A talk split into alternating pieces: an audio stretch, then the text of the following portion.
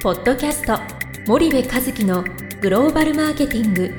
すべてはアジアで売るためには過去1000社以上の海外展開の支援を行ってきた森部和樹がグローバルマーケティングを分かりやすく解説します。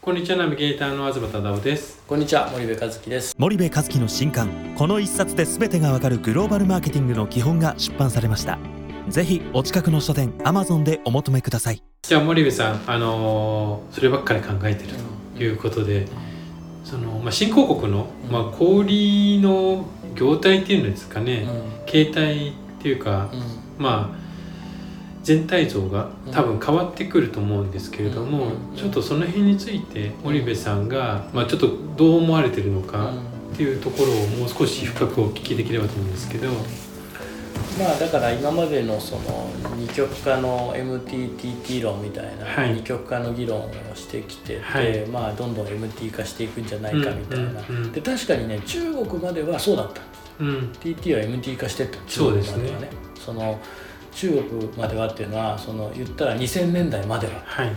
でそれ以降から IT 化がどんどんどんどん進んでいったデジタル化がどんどんどんどん進んでいって、e コマースになっていったじゃん、うん中国はね、うんでまああそこはちょっとあの特殊なはい国の事情があるから別なんだけども、うん。まあ言ったら MTTTEC みたいな世界だったと思うんだけども、はい。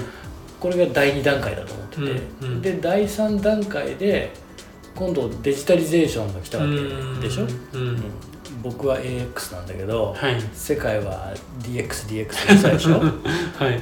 ででそうすると今度この TT が DX していくわけですよ、うん。デジタル化していくわけですインターネット企業によってね。はい。でそうなってくると彼らは存続するんですようね、ん。でこれ彼らが存続するってことは、うん。国にとっても地域にとっても、うんそれから個人にとっても、うんお客さんとなる消費者にとっても、めちゃめちゃいいことなんですよ。はい。で本当は MT がそれを食おうと思ってたんだよね。うん。多分コンビニなんかがそれを食う予定だったんだけども、はい。正直もうコンビニ業態は限界来てて、うん。えーなかなかそうじゃないと。もっとちっちゃい業態の店にしないといけないわけですよ、だって、うん。TT とコンビニ比べたらさ日本みたいに区画がすごい整理されてたらねうん。歩いてすぐのところにコンビニがあったら便利だけど、うん僕ね日本で生活しててコンビニ便利だな便利だなってみんな言うじゃない、うん。確かに便利なんだけど新興国行った時のさ TT の便利性の方がうん。もっと便利じゃん、そうですね。だって歩いてすぐ目の前にあるから、はいはいはい。コンビニよりこっちの方が絶対便利だよってずっと思ってたんだよね、うんうん。でもそれがデジタル化するっていうことは、はい。もうさらに便利になるから、うん TT 取らないとやばいよ。っていうことなんですよ、メーカはいーにとって、はいはいうん。で逆に言うとその他の MT にとってはこの TT を傘下に収めるような動きをしていかないとね、うん。例えば問屋機能を持ってその TT のデリバリー機能を強めるとか。はい。もしくはそういった MT がデジタルソリューションを TT に提供するとか、うん。多分そういう世界観でビジネスをしていかないと今までの従来型の MT をやってると多分淘汰されていくと思うので、うんうんかなり業態変変更に近いようなことまで多分強いられるんじゃないかなというふうに思いますと。うんであともう一つ重要なのは、まあ、だからまとめると TT は残りますよ。とデジタル化してさらに便利になりますよということと、で今までの MT 業態いわゆる小売りのうん MT の人たちは自分たちのその同じ業界の中で業態を変えていく、うん。例えば今までは B2C 向けに小売りやってたのが、はい。問屋機能も持たないとダメとかね。うんうん。そういうことが必要になってくる。うんで新興国で最もその言われてた物流がないじゃないかと、やうん。ヤマト佐川がないじゃないかっていうのは、ゴジェックやあのグラフやウーバーがそれは担っていくと、はい。もう同じモデルでどんどんどんどん立っていくわけですよ、うん。それも中国の経済が証明してるわけじゃないですか、はい。で決済受発注これ全部もう携帯アプリでできるようになるわけだから、うん。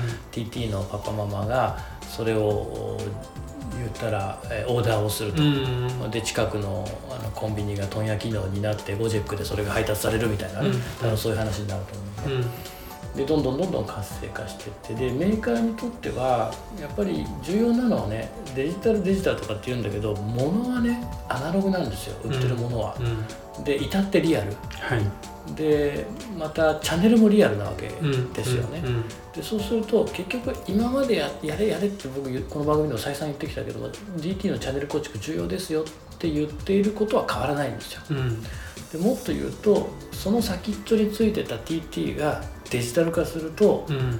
このチャンネルを持ってるか持ってないかで勝負がついちゃいますよと。うん。だからもう迷ってる暇なんかないんですよと。うん。中間層なんですと TT に置く商品がなかったら置ける商品作んなきゃみたいな。何富裕層とか言ってんですかと。はい。何 MT とか言ってんですかと。うん。こういうことではいそのもう中国でね O2O とかねうん。OMO とかって言ってるわけですから、うん。それ証明されてるわけだから、うん。あの波がね全部こう新興国中に押し寄せるんですよ。はい。なのでもう待ったなしの、うん。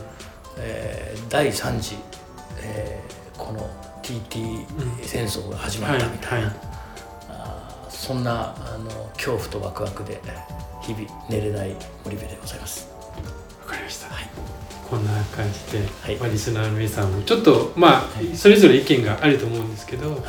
まあ我々結構長く見ていてこういう意見になっているので、はい。ちょっと一つの参考にしていただければとはい。思います。はい、じゃあ今日は森部さんありがとうございました。はい、ありがとうございました。本日のポッドキャストはいかがでしたか？番組では森部和樹へのご質問をお待ちしております。皆様からのご質問は番組を通じ匿名でお答えさせていただきます podcast アットマーク